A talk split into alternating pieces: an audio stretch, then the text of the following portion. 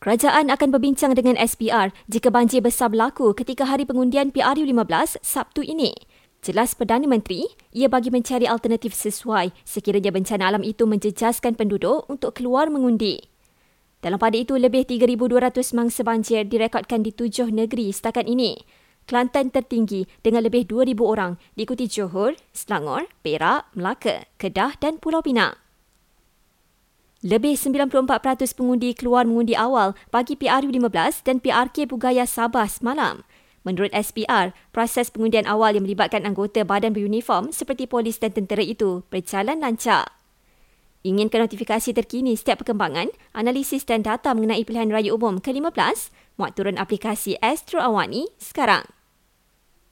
Kesesakan di stesen LRT Jelatik seperti yang viral di media sosial semalam berpunca daripada masalah mekanikal pada tren. Rapid Rail mohon maaf di atas gangguan yang berlaku hingga menjejaskan pergerakan penumpang. Seorang guru dan 13 murid di sebuah sekolah rendah di Kulim dikejarkan ke hospital selepas terdedah dengan sisa tumpahan merkuri. Menurut bomba, mereka alami gatal-gatal akibat terkena sisa merkuri yang pecah di makmal sekolah berkenaan.